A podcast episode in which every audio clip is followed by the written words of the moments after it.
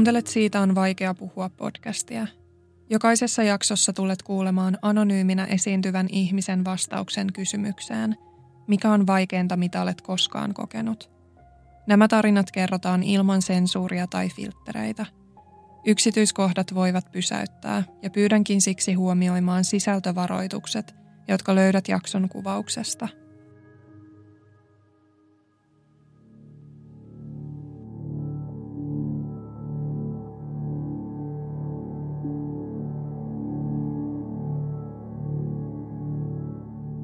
kyllähän mun elämä on vaikuttanut siis totta kai niin hirveästi tota, niin, se, se luonne, mikä syntyessä on saanut. Että, tota, niin, että se oli jo esikoulussa, tai on ollut aika semmoinen niin kuin villi ja vilkas ja utelias lapsi, mutta tota, niin en mä ikinä niin kuin varsinaisesti paha ja pahan tekijä, mutta toki, toki tota, niin, rapatessa roiskuun niin sanotusti, mutta esikoulussa jo mä äh, tota niin, karkasin. Musta oli hirveän kiva karata kesken päivän ja tota niin, katsoa, että kuinka pitkälle mä ehdin ennen kuin poliisit saa kiinni. Ja sitä tapahtui sitten useasti, että poliisit tunsi mut jo siellä Jäävlessä Ruotsissa hyvin äh, ennen kouluikää ja tota, niin, palauttivat mut sitten aina kotiin tai tai eskariin, mutta se oli mun mielestä semmoista niin kuin hauskaa kissahiirileikkiä. Ja, no se,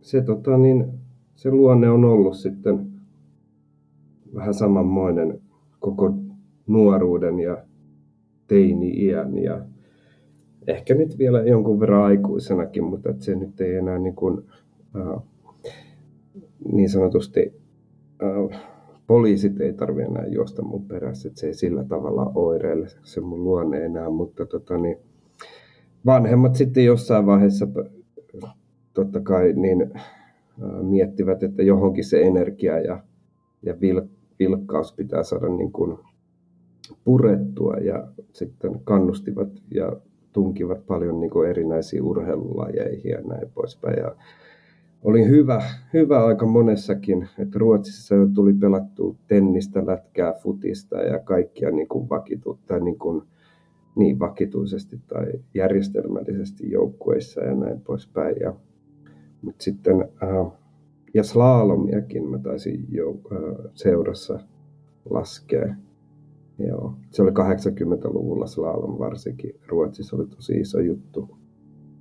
Mutta tota, niin, sitten myöhemmin, kun muutettiin Suomeen, niin täällä toi mun mielestä lätkä ja futis ei mua oikein innostanut täällä, eikä kukaan oikein tennistä, tennistäkään pelannut. Ja no, slalom, slalommäkiäkään täällä ei oikein ole. Messillä Lahdessa on suurin pieni tösä, niin se motivaatio ei niihin sitten riittänyt. Ja sitten myöhemmin löysin, löysin tieni noihin hyp, mäkihyppy hyppyreihin ja tota, niin, seuroihin. Ja siitä se alkoi sitten tota, niin, jonkun pituinen tämmöinen mäkihyppyura. Ja tota, niin, se, se sai nyt jonkun verran niin kuin struktuuria se mäkihyppy niin mun elämää. Ja mä olin hirveän huono, huono koulussa, että, että mä pääsin tämmöisille erikoisluokille, urheiluluokille – lähinnä se urheilumenestyksen takia ja armeijakin sai käyty niin urheilumenestyksen takia ur, erikoisjoukoissa. Tota, niin, mutta että se niin kuin kaikki hyvä ja vähän tämmöinen niin kuin mun mielestä etuoikeutettukin elämä, mitä sai silloin nuorena elettyä, niin, niin, niin perustui siihen urheiluun, että koulussa mua ei hirveästi näkynyt ja silloin kun näkyi, niin kyllä enemmänkin tehtiin pahoja vaan, että aikoinaan tuli käyty kymppiluokkakin, niin kun peruskoulun noi numerot oli niin huonot, niin taas kymppiluokalla vielä laskea kaikki numerot. Että, että järki tuohon opiskeluun on tullut sitten vasta myöhemmin aikuisiellä. Mun elämä voisi olla, ja todennäköisesti olisi hyvin erinäköistä kuin nyt, että jo silloin urheiluaikoina, niin rikokset on vanhentunut onneksi nyt, mutta että kyllä yksi ravintolakin on tullut ryöstettyä nuorena ja näin, silloin mäkihyppäjänä. Se, se, se, oli enemmänkin siis semmoista niin kuin joukossa tyhmyys tiivistyy, että jätkät, jätkät vetää viikon viinaa ja sitten tulee joku kuningasidea ja, ja tota, niin seuraavana aamuna ei muista yhtään, mitä on tullut tehtyä. Et se, ja jos olisi niistä jäänyt kiinni ja, ja, ja tota, niin, niin että se todennäköisesti se, se niin kuin lopputulos olisi hyvin erinäköinen kuin mitä se esimerkiksi mun kohdalla tällä hetkellä on. Että kyllä mulla on sen ikäisiä kavereita, entisiä mäkihyppääjiä, joilla monella oli ää, todella huono ää, lopputulos loppuelämälle verrattuna siihen, mitä mulla esimerkiksi nyt on.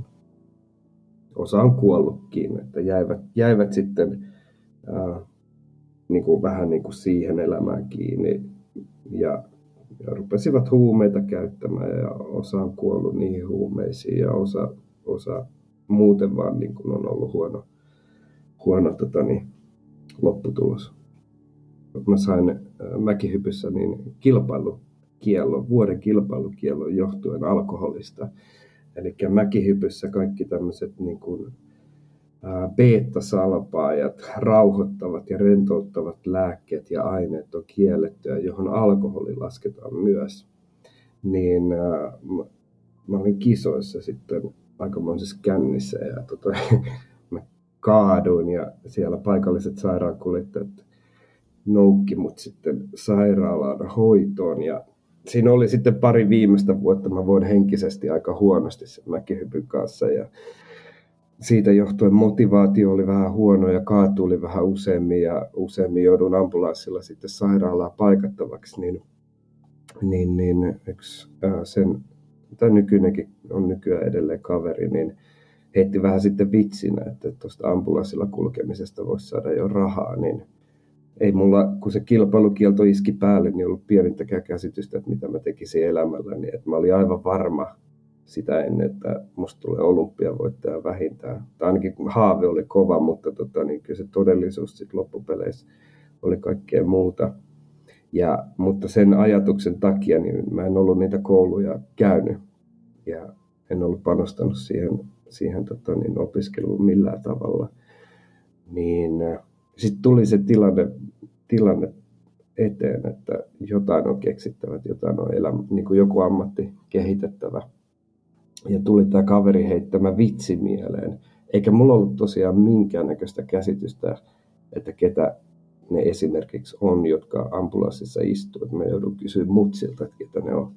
Ja mutsi sitten heitti valistuneen arvio, että ne on todennäköisesti sairaanhoitajia. Ja siinä, hetke, siinä hetkessä mä ajattelin vaan, että siellä on ää, todella paljon naisia opiskelemassa. Mä että mikä ettei, että kokeillaan sitä sitten. Että kyllä se, mutta että kyllä se oli, tota, niin, ää, se oli kyllä aikamoista taistelua henkisesti.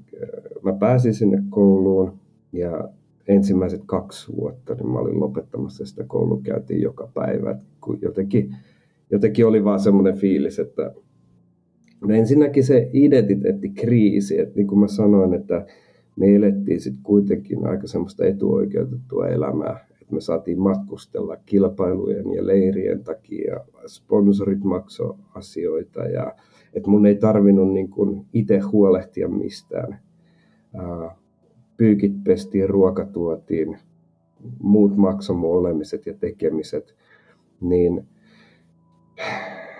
siitä todellisuudesta, ja kun se vähän niin kuin meni kerrasta poikki sen kilpailukiellon takia, että ei ollut semmoista siirtymävaihetta, elämäntyylistä toiseen, niin, niin se, se aiheutti kyllä aikamoisia niin kuin tämmöisiä, jonkunnäköistä kipuilua tulla niin kuin tämmöiseen ns. normaali elämään. Että kyllä mä muistan esimerkiksi, kun sponsorit hävisi ja, ja, ja kaikki tämmöinen rahallinen tuki, et, ja pääsin sinne kouluun, niin mä mietin, että mistä, mistä hemmetistä me nyt saa rahaa. Ja tota, niin, joku sitten mainitsi Kelan, että mun pitää tehdä sinne jotain tukihakemuksia, niin ei mulla ollut pienintäkään käsitystä edes, mikä on Kela, että niin kuin, mä olin silloin reilu parikymppinen, niin olisiko mä ollut kaksi, kolme tai jotain, niin mä joudun silloin vasta ensimmäisen kerran elämässä niin kuin, ottaa selvää niin kuin näistä tavallisista byrokraattisista virastoista, että mikä on Kela ja mitä se tarkoittaa ja näin poispäin, että niin kuin suhteellisen, suhteellisen myöhään ja ihan olin jo aikuinen ennen kuin mä niin kuin joudun miettimään tämmöisiä ns. normaalia asioita ihan niin kuin tosissaan. Mä olin tosiaan Helsinki-Tukholma välillä tota niin, laivalla töissä ja, ja varsinkin perjantai lähdöt Helsingistä Tukholman suuntaan, niin oli jotenkin, jotenkin tota niin, aivan järjetöntä välillä se meno, että laiva on pakattu kahdella tuhannella suomalaisella, jotka, jotka suuri osa on kännissä ja niistä iso osa vielä tappelee tai muulla tavalla, tu, muulla tavalla häiriköi.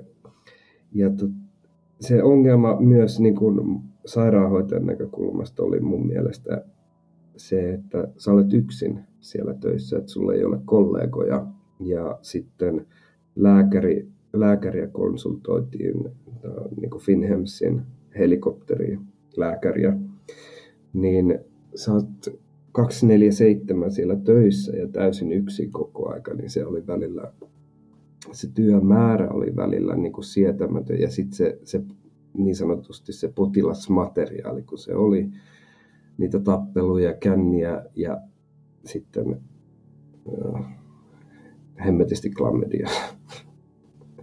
Et se, se, kyllä se, se, se, se tota, niin, työrupeama avasi silmät niistä tota, niin, risteilyaluksista, että tota, niin siinä on kaikkea, kaikkea muuta kuin glamyyriä, glamyyriä mutta tota, niin, sitten kun on ollut työyhteisössä sen jälkeen muissa töissä näitä aina kehityspäiviä tai pikkujouluristeilyjä tai jotain, mä oon, mä oon aina kieltäytynyt, että mä, mä en tuu sinne laivaan enää, että mä, mä vaikka sitten lennän sinne Tukholman päähän ja venaa, venaa teitä siellä satamassa, kun laiva tulee.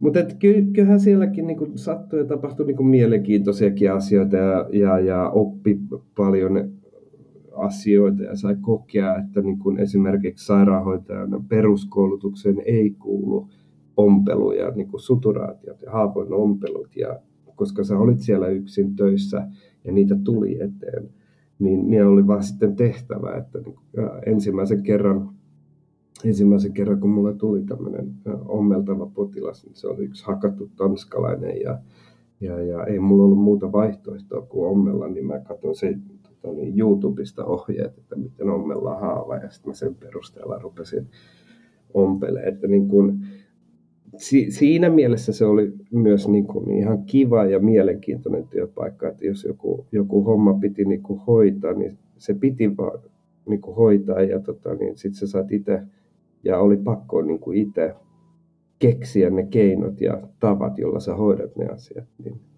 ihan niin kuin stressinsietokyvynkin ää, kannalta niin se oli opettavainen kuitenkin.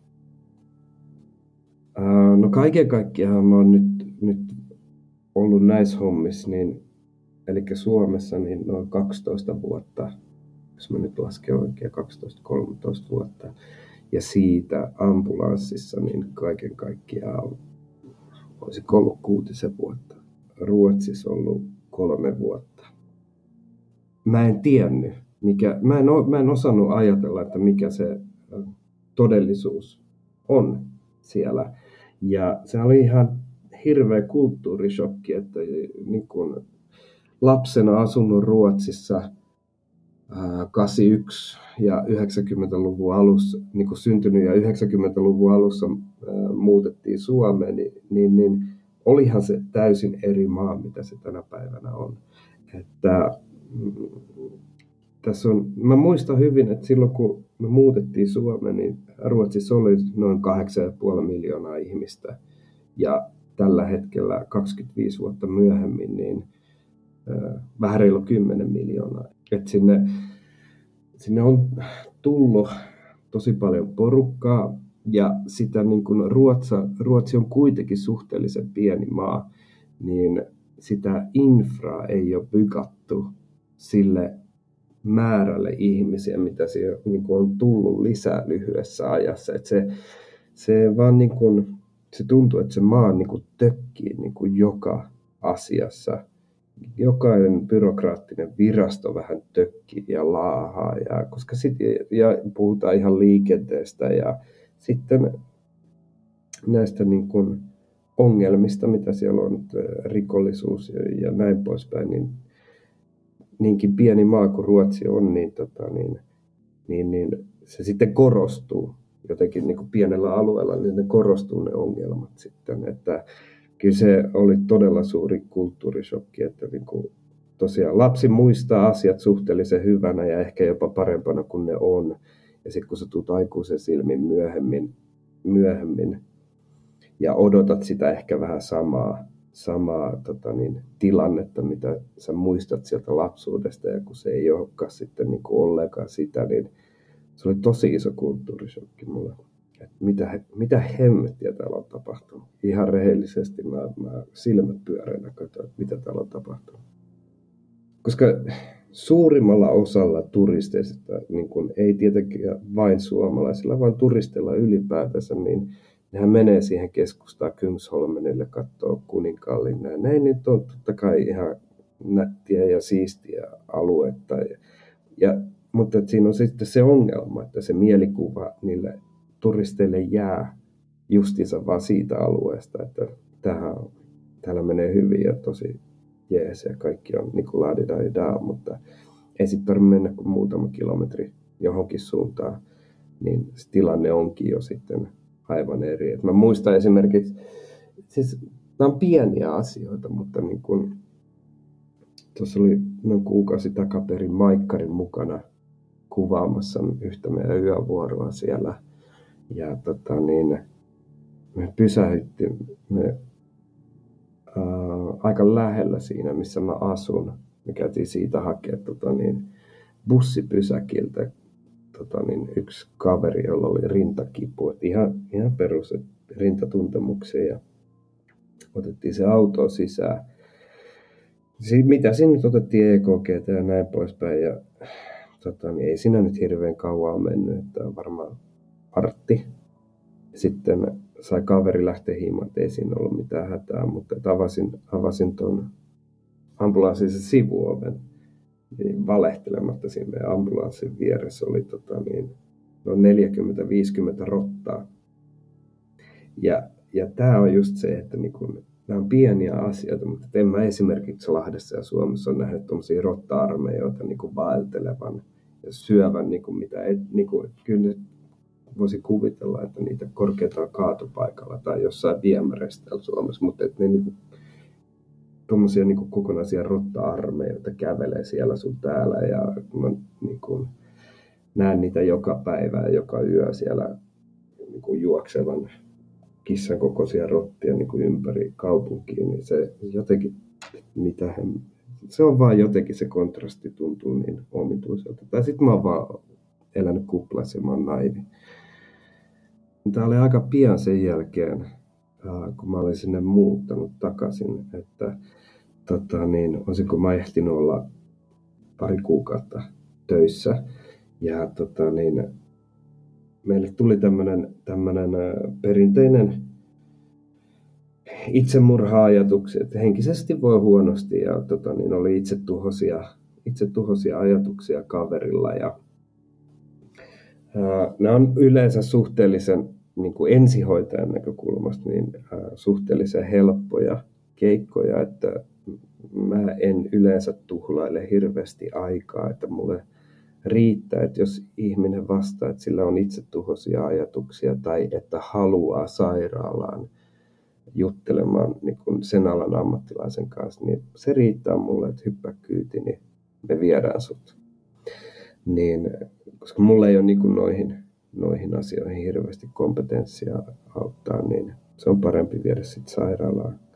Niin mutta kun me tultiin sinne kohteeseen, siihen osoitteeseen, mihin me se keikka saatiin, niin tämä kaveri oli jo siellä, niin kuin, se oli niin kuin kerrostalo ja se oli siellä alhaalla meitä jo vastassa ja tota, niin,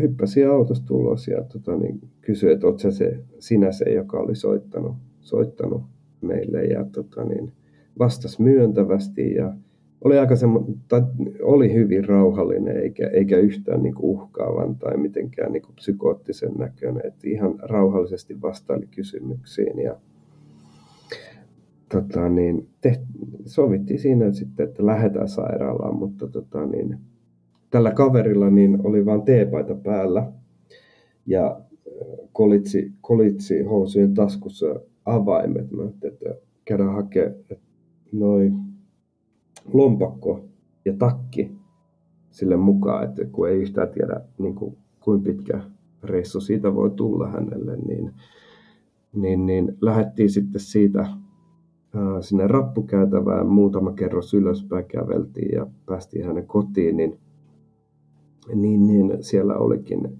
ää, häne, mä luulin, että tämä kaveri asuu yksin, mutta että siellä oli sen isä ja äiti paikalla. Ja tota, niin, se isä oli vähän yllättynyt, niin kuin, että miksi me ollaan siellä. Ja mä sitten kerroin siinä, siinä eteisessä, että miten poika on niin kuin soittanut ambulanssit, koska voi huonosti.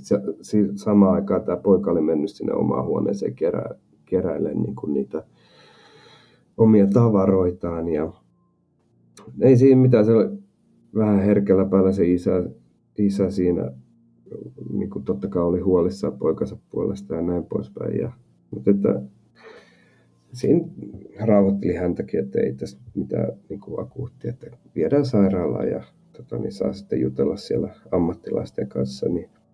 Sitten poika tulee huoneesta, me lähdetään, lähdetään takaisin alas ja sitten aina ambulanssiin asti ja laita, hän istuu, ei, ei makaa paarella eikä mitään, että istuu mua vastapäätä tuolilla ja laittaa sille, että avustan siinä turvavyön laitossa. Ja lähdettiin sitten ajelemaan, niin, niin, niin mä en muista ihan tarkkaa aikaa, mutta et ei siinä niinku kovinkaan monta minuuttia mennyt, kun se alkaa niinku vähän jotenkin tuskaisesti vähän niinku elehtiä siinä tuolilla ja, ja, ja niinku selkeästi näkee, että henkisesti niinku on raskasta ja voi huonosti ja vähän siinä yritä jututtaa, niin ei, ei, ei paljon vastaile mitään. Ja, mutta joku ei vastaa, niin sitten en viittinyt väkisin hirveästi mitään puhua. Niin sitten vähän ajan, vähän ajan päästä niin aivan puun takaa, niin se kaivaa niistä kolitsihousujen taskuista niin semmoisen aika ison puukon, jolla se rupeaa niin kuin viiltelee itteensä. Ja sitten myös niin kuin tosiaan sahaamaan sitä kättä. Se, että se ensin viilsi itteensä pari tai muutama kerta ja sen jälkeen niin se rupesi niin kuin sahausliikkeellä sahaa sitä kättä se irti. Ja, ja siinä vaiheessa mä, niin kuin, mun meni itse asiassa muutama, pari, muutama sekunti niin kuin sisäistääkseni, että mitä helvettiä tällä tapahtuu. Että se oli jotenkin niin, se tuli niin puun takaa niin nopeasti ja jotenkin niin epätodellinen ää, tilanne. Ja sitten mä huusin sille, että mitä helvettiä sä duunailet, että lopeta. Ja tota, niin, se siinä vaiheessa sitten huusi jotain, että niin kuin, nyt sä kuolet tai jotain, jotain. mutta se oli niin kuin, sieltä tuli, tuli tota, niin, niin kuin selvä uhkaus mua kohtaan. Ja mä avaan, avaan tota, niin sen mun turvavyön ja mä potkasin yksinkertaisesti. Mulla on turva, turvakengät ja mä potkasin sitä käteen. Että mä, niin kuin ensimmäinen ajatus, että se puukko pitää saada pois ennen kuin joku täällä kuolee. Niin nousi seisoo ja potkasin sitä käteen ja, ja puukko lentelee siellä pitkin seiniä. Ja sitten sen jälkeen tota, niin, mä huudan, huudan kaverille, joka ajaa, niin kollegalle, joka ajaa ambulanssi, että tota, niin pysäytä auto, että täällä on puukko. Pysäyttää auto ja mä niin kuin siirryn, meillä on ambulanssissa ne takaovet ja sivuovet, niin mä siirryn sinne takaoville ja mä yritän aukasta ne ovet. Ja ne on pirun vielä jossain takalukosta, mä en päässyt ulos sieltä ollenkaan. Ja siinä, siinä vaiheessa tota, niin, alkaa iskeä niin kuin vielä enemmän niin kuin paniikki, ne tiedä panikki, mutta jonkunnäköinen pelko, että mun on niin kuin pakko päästä täältä pihalle, niin kuin joku kuolee. Ja tota, niin, mä en saanut niitä ovia auki.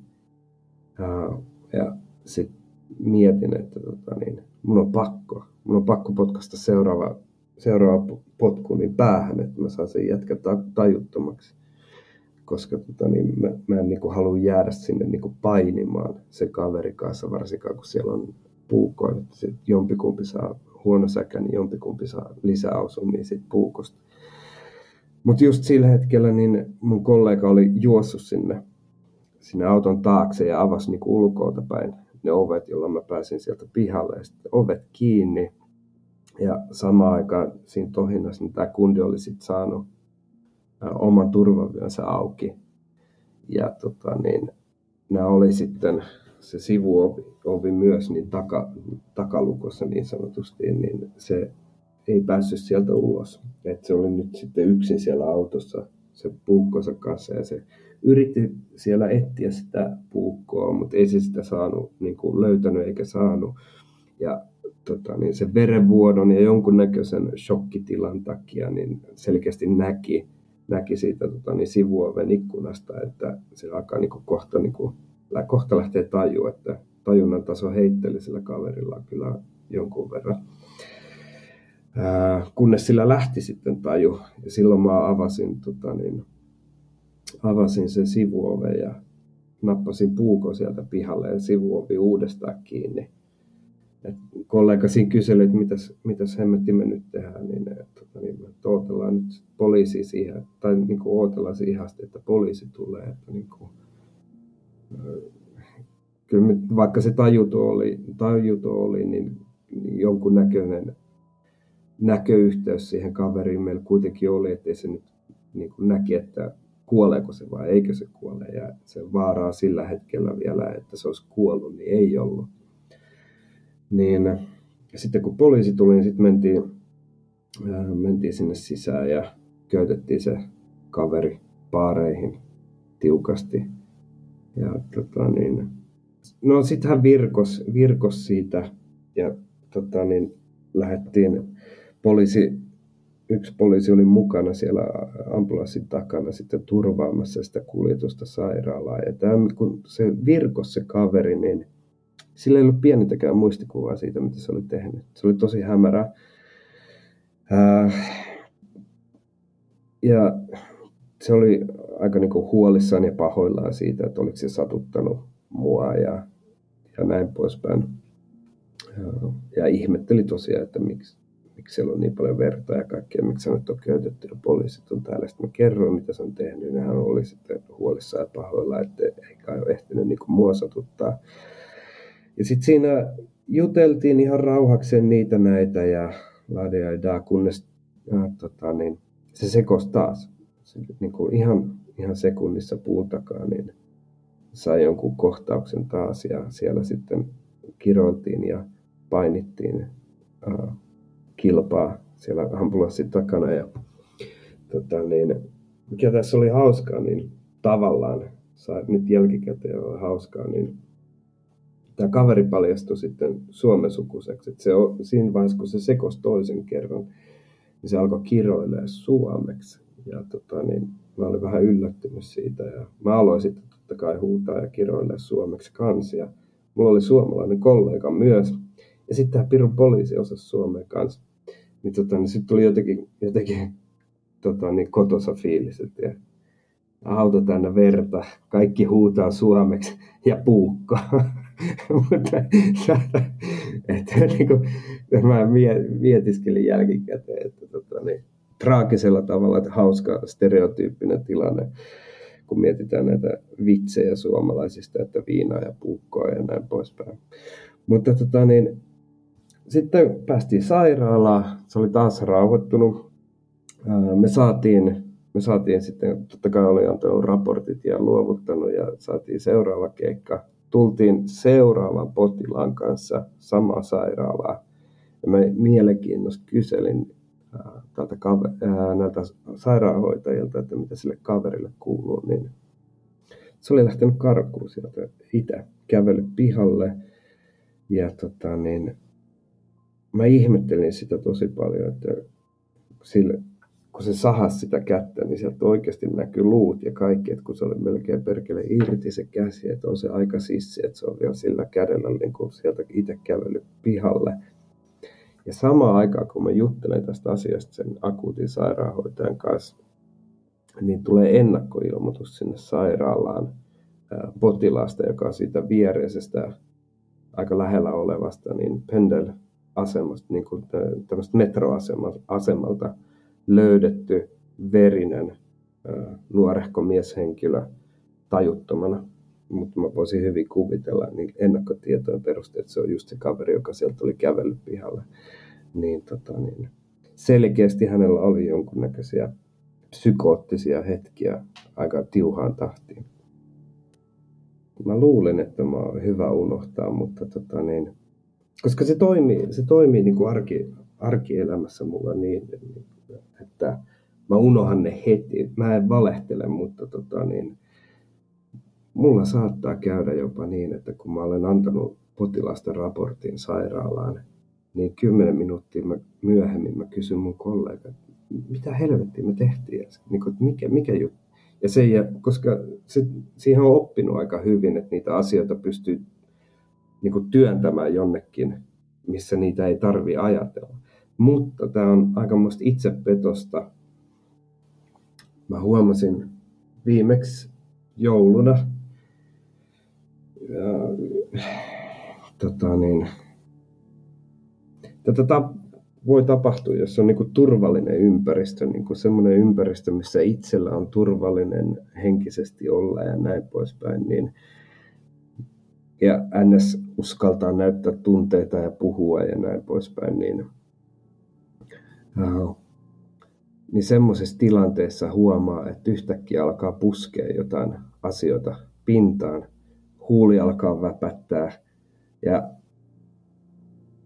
tota niin, jos jollain tavalla tietyllä tapaa niin kuin antaisi sen tilanteen viedä mennessään, niin varmasti niin kuin tulisi kyyneleitä ja näin poispäin, mutta, no, mutta kyllä ne jonnekin jää ja tota, niin, se on ihan hyvä tiedosta, että niitä ei pysty kokonaan sulkea pois, koska tota, niin,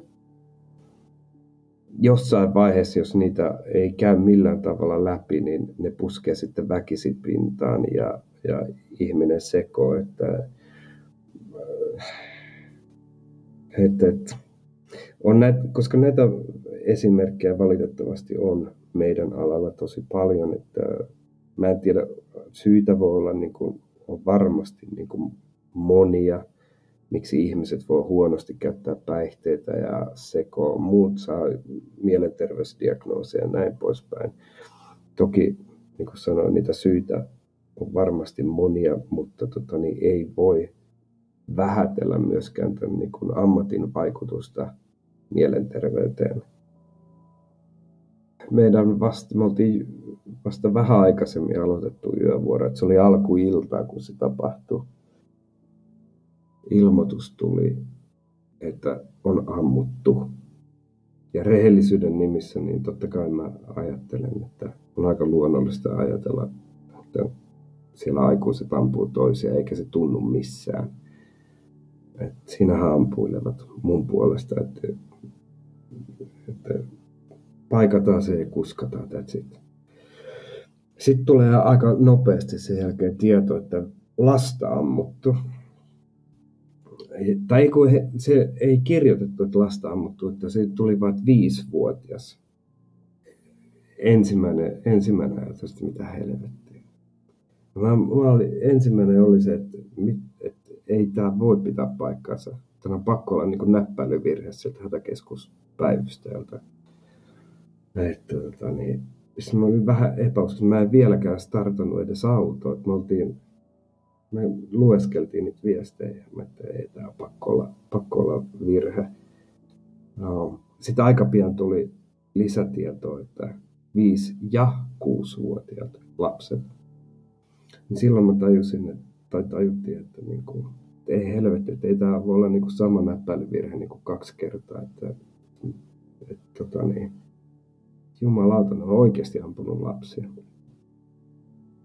ja tota niin, siinä, siinä kohtaa tulee se niin kuin epäusko, että, että niin kuin, mitä helvetti, kuin sairaaseen tilanteeseen me ollaan menossa. Ja sitten sit on vaan jotenkin koitettava koota ajatukset. Mä rupean käymään niin kollegan kanssa läpi. läpi. Tota, hän, on, hän oli vielä niin opiskelija siinä vaiheessa, se mun silloinen kollega. Että tota, niin, oli niin kuin kesätöissä. Se oli heinäkuuta muistaakseni, kun viime heinäkuussa, kun se tapahtui. Niin mä halusin vaan varmistella, että me ollaan niin sama, samalla sivulla ja mä rupesin niin käymään läpi, että tota, niin, ensinnäkin ampumahaavojen hoito ja sitten lastenhoito, että mi, mitä niin kuin, niin kuin lastenhoidossa on niin kuin tämmöisiä spesifiä eroavaisuuksia aikuisen hoitoon.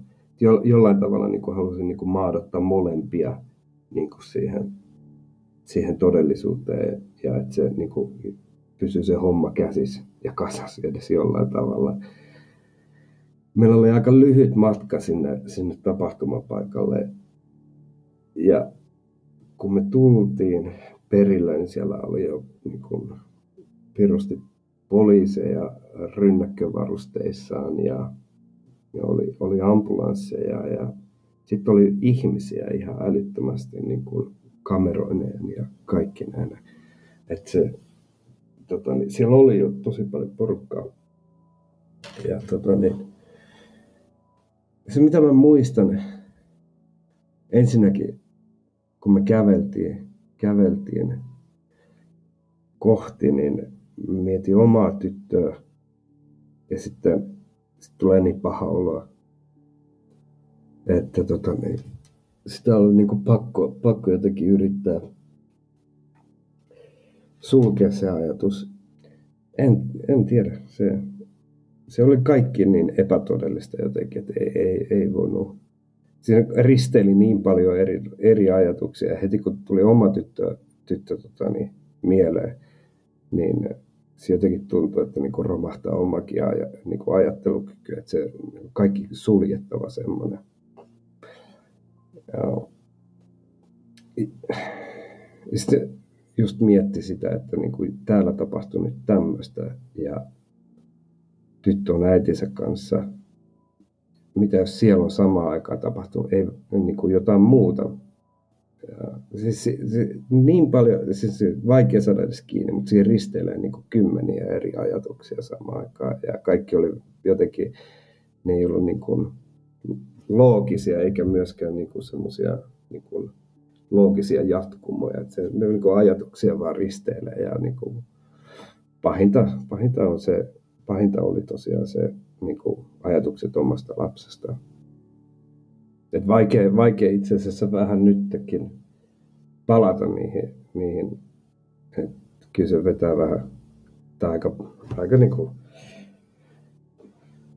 jollain tavalla tuo niitä tunteet pintaan. Ja nämä on just niitä, mitä mä sanoin, että ne jää jonnekin ja niitä pitäisi, ne on hyvä tiedosta, että ne jää jonnekin, että niin kauan kun näistä ei, tästäkään ei puhu, niin mulla on kaikki hyvin, mutta että se ei tarkoita sitä, että ne ei olisi jossain tuolla niin pikkuaivojen sopukoissa jäänyt niitä muistikuvia. Ja sitten jos tämmöisiä tulee liikaa, niin on selvää, että ei meistä kukaan ihminen ole niin vahva, että ne alkaisi jossain vaiheessa niin puskea pintaa sit väkisin. Mä jos, jossain vaiheessa mä kävin psykiatrilla. Uh, niin kuin töissä tapahtuneiden asioiden takia mulle tarjoutui tämmöinen mahdollisuus ja tota, niin siitä sitten kehkeytyi tämmöinen kolmen vuoden mittainen psykoterapia, mikä oli ihan, ihan tosi kiva homma, ja, mutta se kanssa, mikä on jäänyt mieleen, se psykiatri sanoi, että se on vaan, se on vaan fakta, että ei sitä kukaan ei pääse yli eikä ympäri. Se on tää, fakta, että jos asioita ei käy läpi jossain vaiheessa, viimeistään noin 50 vuoden iässä, niin ne, ne paskat, mitä ne sitten ikinä kenelläkään on, ne vaan puskee läpi. Ja silloin on, on niin kuin iso riski sille, että niin kuin sekoo vähäksi aikaa edes niin, ja pahasti. Mutta sitä voi ennaltaehkäistä sillä, että yrittäisi purkaa sitä stressiä tavalla tai toisella niin ennen kuin ne puskee väkisin läpi. Tuommoisenkin päivän jälkeen, niin ensimmäinen asia, mitä, mitä tekee, kun kämpille tulee, niin pitkä suihku. Sen jälkeen, sen jälkeen sitä vaan toivoo, että pääsisi jotenkin jon, jonkunnäköiseen, käpertyy jonkunnäköiseen sikiöasentoon peittoa alle pimeeseen, kunnes herää. Ja sitten kun herää, niin sitä vaan jotenkin, jotenkin robottimaisesti keittää ne kahvit ja sen jälkeen salille esimerkiksi. Ja se, sitä niin kuin sillä tavalla alkaa niin kuin työntää pois. Et sitä ei ole vähän niin kuin tapahtunutkaan. Mä veikkaan, että, että sit kuitenkin niin kuin mulle pahin on ollut se murhapoltto, missä isä, isän oli tarkoitus niin kuin tappaa äi, perheen äiti pelkästään. Ja tota, niin siinä sitten, heillä oli kolme lasta.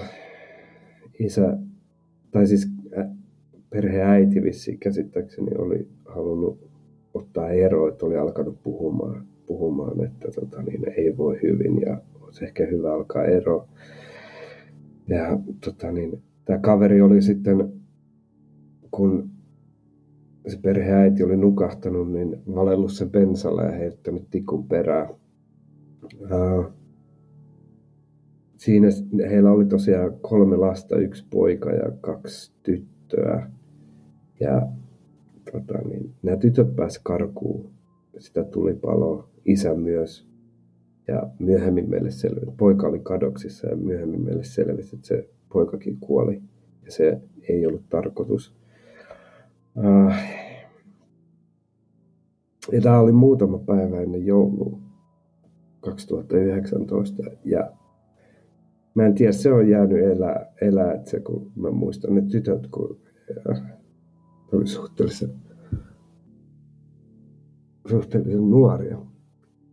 Että tota, oli se epätoiva, kun että koko saatana elämä muuttui kerta heitolla. Ja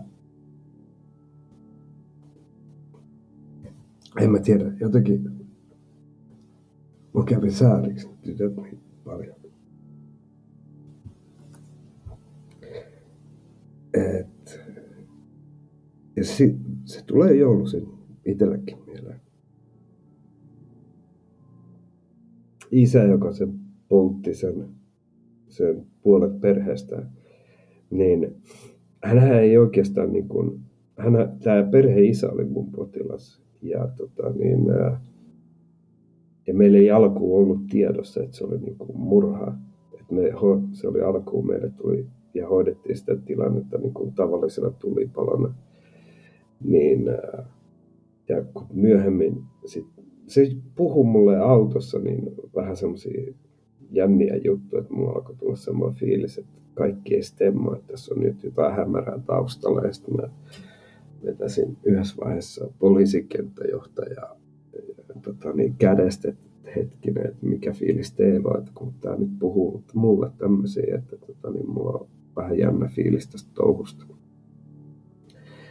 Ja myöhemmin sitten se varmistui, että se, se on niin kuin tahallaan sytytetty.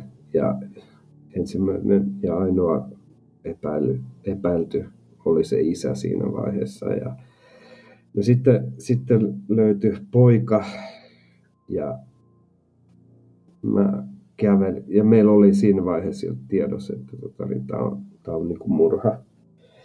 Ja mulle iski tota, niin, semmoinen viha sitä isää kohtaan, varsinkin kun mä näin, että se ei välittänyt niistä tytöistä niin kuin millään tavalla. Et ei se ollut niistä tytöistä niin kuin kiinnostunut. Se oli vähän jännä, jännä niin kuin tilanne. Ja sitten kun mä kävelin takaisin ambulanssiin, mä istuin sen tota, niin viereen ja mä olin kyllä aika, aika pirun vihainen ja omituisessa mielentilassa. Mä oikein halusin niin kuin, jotenkin henkisesti niin kuin, mahdollisimman lakonisesti ja kylmästi totesin, että sun poikas on kuollut ja siinä vaiheessa hän, niin kuin alkoi reagoimaan hänkin, että se, niin kuin mä sanoin, että siitä vaimostaan ja tytöstään se ei vaan välittänyt, mutta kun se kuuli, että se poika on kuollut, niin, tota, niin se oli niin kuin kova paikka sillekin. Ja kun mä näin, että se alkoi niin kuin reagoimaan siihen, mä olin tyytyväinen. Mä mietin itseksi, että kärsi saatana paska. Maailma on sairas ja niin se tulee olemaan. Ja paskaa tapahtuu uran alkuvaiheessa, niin se on se kontrasti niin iso, että mä, niin kuin mä sanoin, että silloin opiskeluvaiheessa ensimmäinen, ensimmäinen työharjoittelu oli jossain vanhusten osastolla. Ja sitä ennen mä olin elänyt sitä semmoista aika niin kuin etuoikeutettua elämää. Niin jo se, että mä näin jonkun mummon, joka on vuodepotilas, niin oli mulle ihan niin kuin todella suuri shokki ja järkytys, että voiko tämmöistä olla olemassakaan. Ja se jäi niin kuin, ne jäi niin kuin pitkäksi aikaa mieleen, että ei helvetti, että maailmassa on tämmöistäkin. Ja mä mietiskelin ja, ja, ja tunsin sääliä ja voi pahoin siitä, että, niin kuin, että jotkut ihmiset joutuu, niin kuin, on niin vanhoja, että el, joutuu elämään niin, tai sairaita, että joutuu elämään niin kuin esimerkiksi vuodepotilaana vain. Elämä opettaa joka päivä oppii uusia asioita ja tuommoisten kokemusten kautta, niin sitä sitten aivot oppii joko sietämään paremmin tai oppii siirtämään niitä asioita jonnekin. Silloin kun tytär syntyi, mä olin Suomessa töissä ja mä kuulin esimerkiksi ambulanssissa, että tota niin, niin kuin siellä täällä tuolla on autokollari ja ladiaidaa ja mä saman tien soitin, soitin lapsen äidille, että ootteko te siellä, ootteko te siellä, onko teillä kaikki hyviä näin poispäin. Että mä niin kuin silloin pelkäsin hirveästi tämmöisiä niin kuin, ää, päivittäisiä tapaturmia ja näin poispäin, niin kuin tavallisia asioita. Ajan myötä semmoset on laantunut. Mä en pelkää koko aika, että se tippuu jossain eskarissa pää edellä rappusista alas. Että se, se, ne on väistynyt aika hyvin semmoiset pelot. Uh, mutta tota, niin, sitten on tullut just nämä, niin kuin, tuolla on sairaat ihmisiä. On niin, kuin niin paljon sairaat ihmisiä, sairaat asioita tapahtuu. Niin, niin, niin kuin, ja just tämä, että kun hän, niin, kuin niin sanotusti lainausmerkeissä on niin kuin päästettävä hänet niin kuin menemään sitten jossain vaiheessa niin kuin yksin tuonne maailmalle, niin – mä veikkaan, että se tulee olemaan niin kuin suhteellisen vaikeaa. Ainakin tällä hetkellä se olisi tai niin kuin ajatuksen tasolla niin vaikeaa, mutta että se, just se, että vähän niin kuin sama, sama efekti kuin liikenteessä, että se ei riitä, että sä ajat autoa hyvin ja noudatat liikennesääntöjä, kun vastaan tuleva välttämättä ei niin tehdä. Ja sitten se yhtäkkiä ajakin just sun keulaan, että kun sä et vaan valitettavasti voi vaikuttaa, mitä sun ympärillä tapahtuu. Ja miten mä uskallan päästää niin tytärtä tuonne niin kuin maailmalle yksin, niin se, siitä mä oon jo niin kuin etukäteen hirveän huolissani. Että kun mä tiedän, tiedän että niin kuin, tämä on ihan helvetin sairasta, mitä tapahtuu. Että mä oon nyt on siinä onnellisessa, vielä toistaiseksi onnellisessa asemassa, että mä en oireile silleen, että mun ympäristö, esimerkiksi mun lapsi, lapsi kärsisi mun työstä sen takia, että mä oon itse niin loppu tai väsynyt tai, tai sekoilen päässäni, taikka että mä käyttäisin päihteitä turruttaakseni jotain. Ää, mutta tota, niin, se on hyvä tiedostaa, että semmoinen on kaikille todennäköisesti mahdollista ja ennen kuin niin pitkälle menisi, niin kyllä mä itse asiassa mä kuulostelen mun lastakin, että millä tavalla hän voi mun kanssa.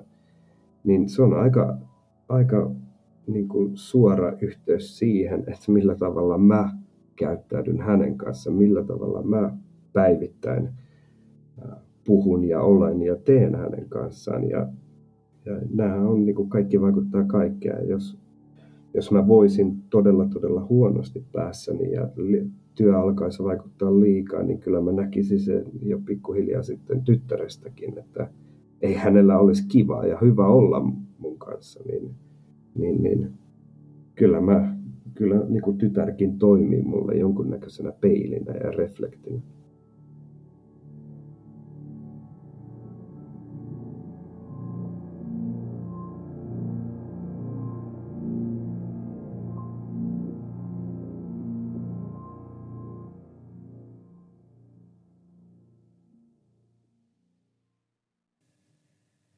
Olet juuri kuunnellut Siitä on vaikea puhua podcastin jakson. Jos päivän aihe kosketti sinua, suosittelen tutustumaan linkkeihin, jotka löydät jakson kuvauksesta. Jos haluaisit osallistua podcastiin ja kertoa oman tarinasi, voit lähettää hakemuksen osoitteeseen siitä on vaikea puhua at gmail.com. Suurin kiitos jaksossa tarinansa jakaneelle haastateltavalle. Siitä on vaikea puhua podcastin löydät myös Instagramista – nimellä Siitä on vaikea puhua. Sieltä löydät muun muassa kuvan esineestä, jonka haastateltava henkilö kertoi muistuttavan häntä jaksossa puhutusta aiheesta. Lisäksi sieltä löydät lisätietoa aikatauluista ja tulevista jaksoista. Kiitos kun otit aikaa päivästäsi kuullaksesi yhden ihmisen tarinan. Ensi kertaan.